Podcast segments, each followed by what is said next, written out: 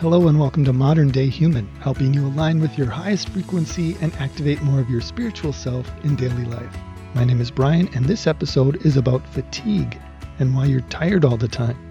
And just as a reminder, my core belief is that everything is energy. And so when I talk about any topic, it's always through the lens of that belief. I define fatigue as the condition in which your energy output is greater than your energy input over a prolonged period of time.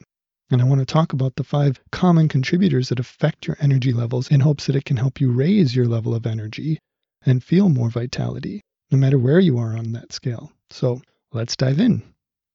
The first common cause of fatigue is simply doing too much, which happens when you don't include yourself as a priority in your life. We all need time to recharge, and when you don't take the time to do that, and you don't prioritize that for yourself, well, then you start operating on a deficit of energy. This is the core issue for people pleasers. And it happens when you consistently say yes, when really you want to say no, which gets to be exhausting. It's not healthy to just go, go, go and give without refueling at some point. And everyone has a different way of doing that, and different requirements around that. For example, as an introvert, I need a lot of alone time to recharge. And I've learned that, in fact, I need a lot more alone time than the average person does for that. I've actually wondered how long I could go without human contact. Is that weird? I mean, it might sound weird for those that are more extroverted, because extroverts recharge by socializing and being out in the world. And of course, it doesn't really matter how you choose to do it as long as you do take time to recharge.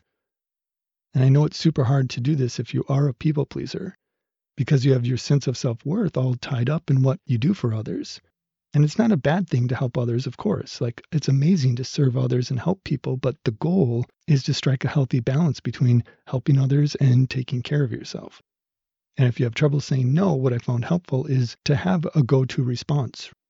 Have something ready when someone asks you to do something that you really don't want to do or, you don't have the energy to do.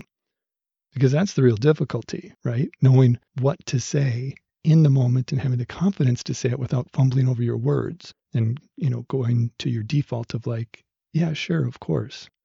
So here are a couple responses that you can practice and you can use when you're asked to do something that you don't want to do. The first one is simply saying, I'm sorry, I have other plans. Super simple, right? But it can be hard for people.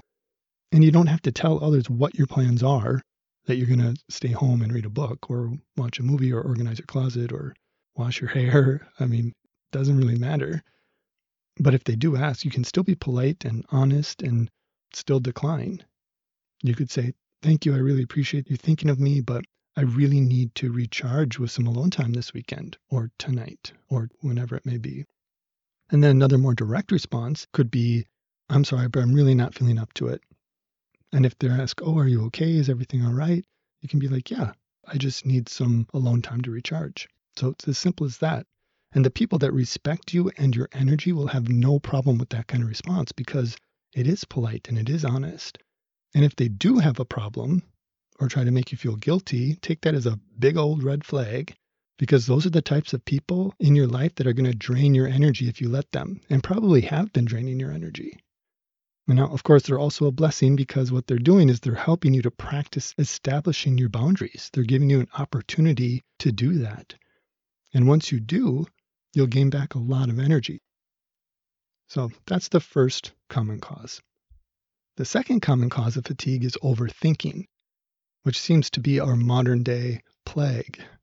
There's a lot going on in our lives today, and overthinking seems to have become a normal response to the busyness of our lives. So it's understandable, but it's still unhealthy because overthinking is basically a type of worry, which puts your body in a constant state of stress. And when your body is producing stress hormones all the time, you're going to feel exhausted. And the best advice I have for overthinking is first, get things out of your head and onto paper. I know I say this all the time, but writing things out is incredibly helpful because it allows me to then just tell myself not to worry about it. It's all written down. And then the second way to combat overthinking is to take action. The longer you put things off, the longer you're going to be thinking about them. So those are the 2 steps that really help me stop myself from overthinking. And that's if overthinking stems from being overwhelmed with all the things that I have to do. If overthinking is a result of being worried about the future, well, then you're going to have to take a different approach. That type of thinking and worry stems from a lack of faith in yourself, in the unfolding of your life. If that's the case, then I'm going to refer you back to a few episodes to podcast number 3, Trust in Your Life Path.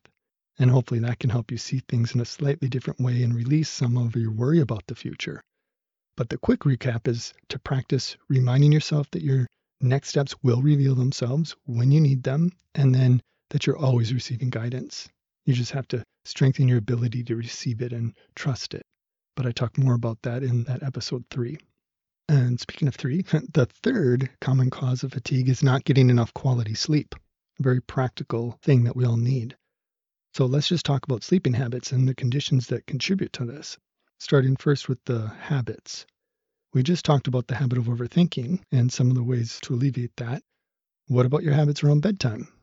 What's your typical routine, like 30 minutes before going to sleep? Are you watching TV or are you scrolling through social media?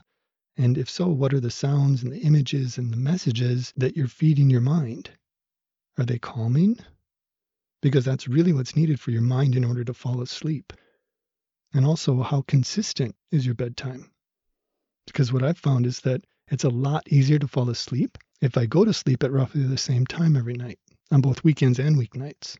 So that's something else you can look at and test out if you're currently inconsistent with your bedtime. And these are all factors pertaining to your sleeping habits. And then what about the conditions of your sleeping environment? Because those also play a role. I have found that there are 4 conditions of a space that optimize my ability to fall asleep and also affect the quality of my sleep.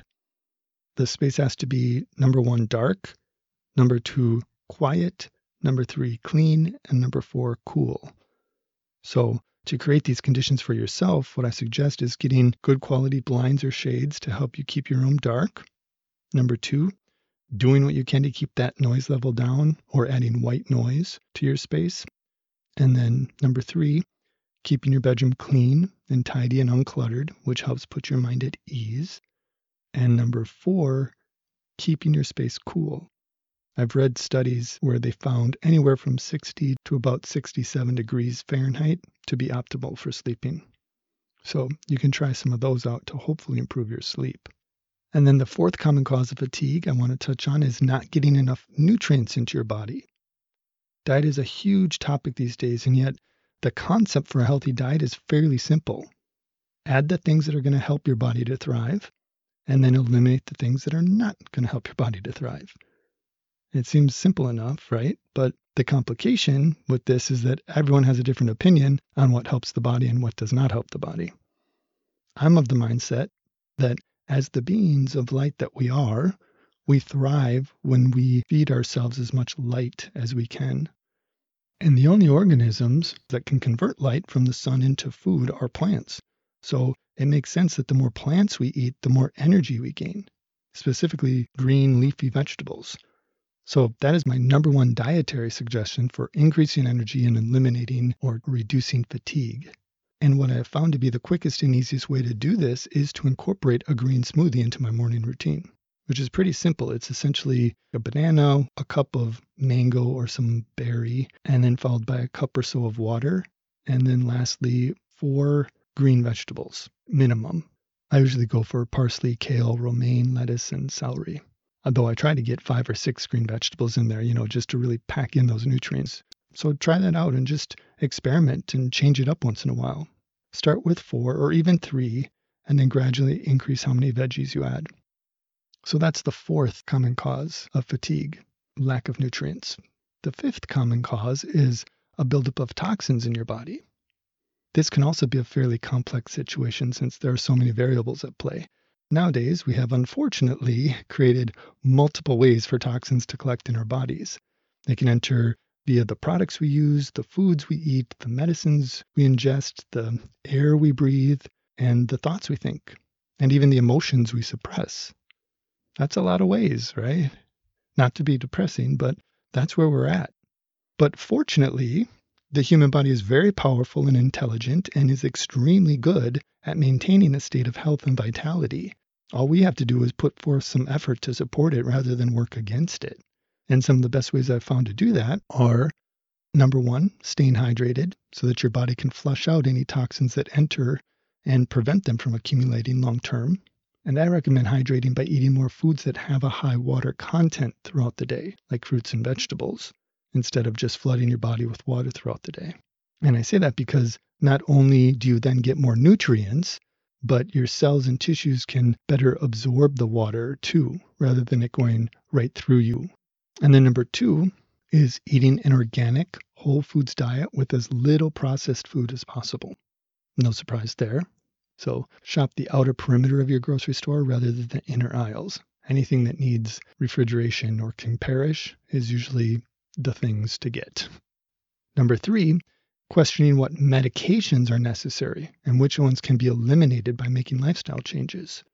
Of course, there are many medicines out there that are very beneficial, so I'm not saying get rid of all your medications, but look at them and question which ones are really needed and which ones could possibly be doing more harm than good.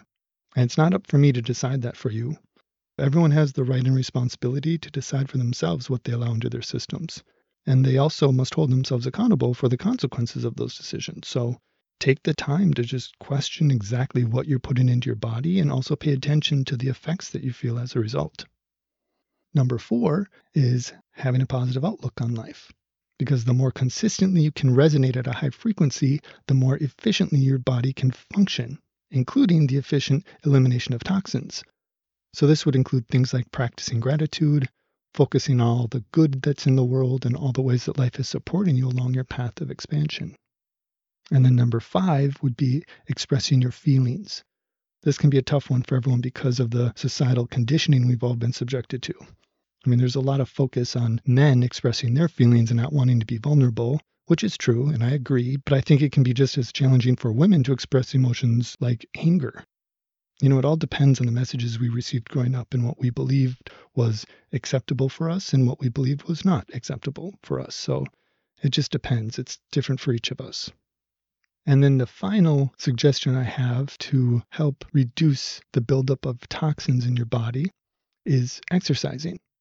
Again, no surprise there either. If you look up the benefits of regular exercise, there's an endless stream of information and studies done on that, including helping you sleep better, which we already talked about. So if you're not getting at least 20 to 30 minutes of exercise each day, it's time to reevaluate and just adjust your daily routine to try to include that as best as you can. And take it easy. If you can only do 5 or 10, that's fine. Just build up to it. So those are some of the factors to look into if you're feeling fatigued. So a quick recap. Number one, remember not to do too much, and practice saying no when you need to recharge. Number two, remember to write down your thoughts and take action so that you're not constantly overthinking about the things you have to do. And if your thinking comes from worrying about the future, remember to practice having faith in yourself and trust the unfolding of your life to help calm your overthinking mind. And go back to episode 3 that talks about trusting your life path. Number three, remember to review your sleeping routine so that it helps you create a relaxing state of mind, and check that your sleeping environment is dark, cool, quiet, and clean. Number four, remember to increase the amount of raw leafy greens in your diet to increase the amount of nutrients your body receives. Remember, we are beings of light, and so we need light into our body to be operating at its optimal levels. And number five, remember to prevent the buildup of toxins in your body by making sure you're hydrated, eating an organic diet of whole foods, reviewing any medications you might be taking, practicing a positive outlook, expressing your emotions, and exercising on a regular basis. Now, of course, this list is by no means exhaustive, but I do hope that it's helpful. And I'd like to end with a quote that I received during a meditation, reminding us that feeling bad isn't necessarily a bad thing.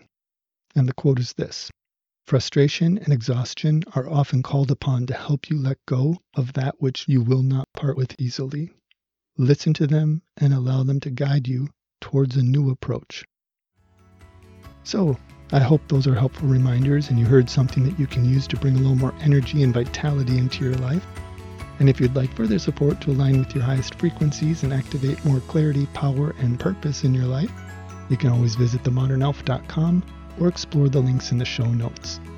Thank you for listening, and I look forward to being with you in the next episode.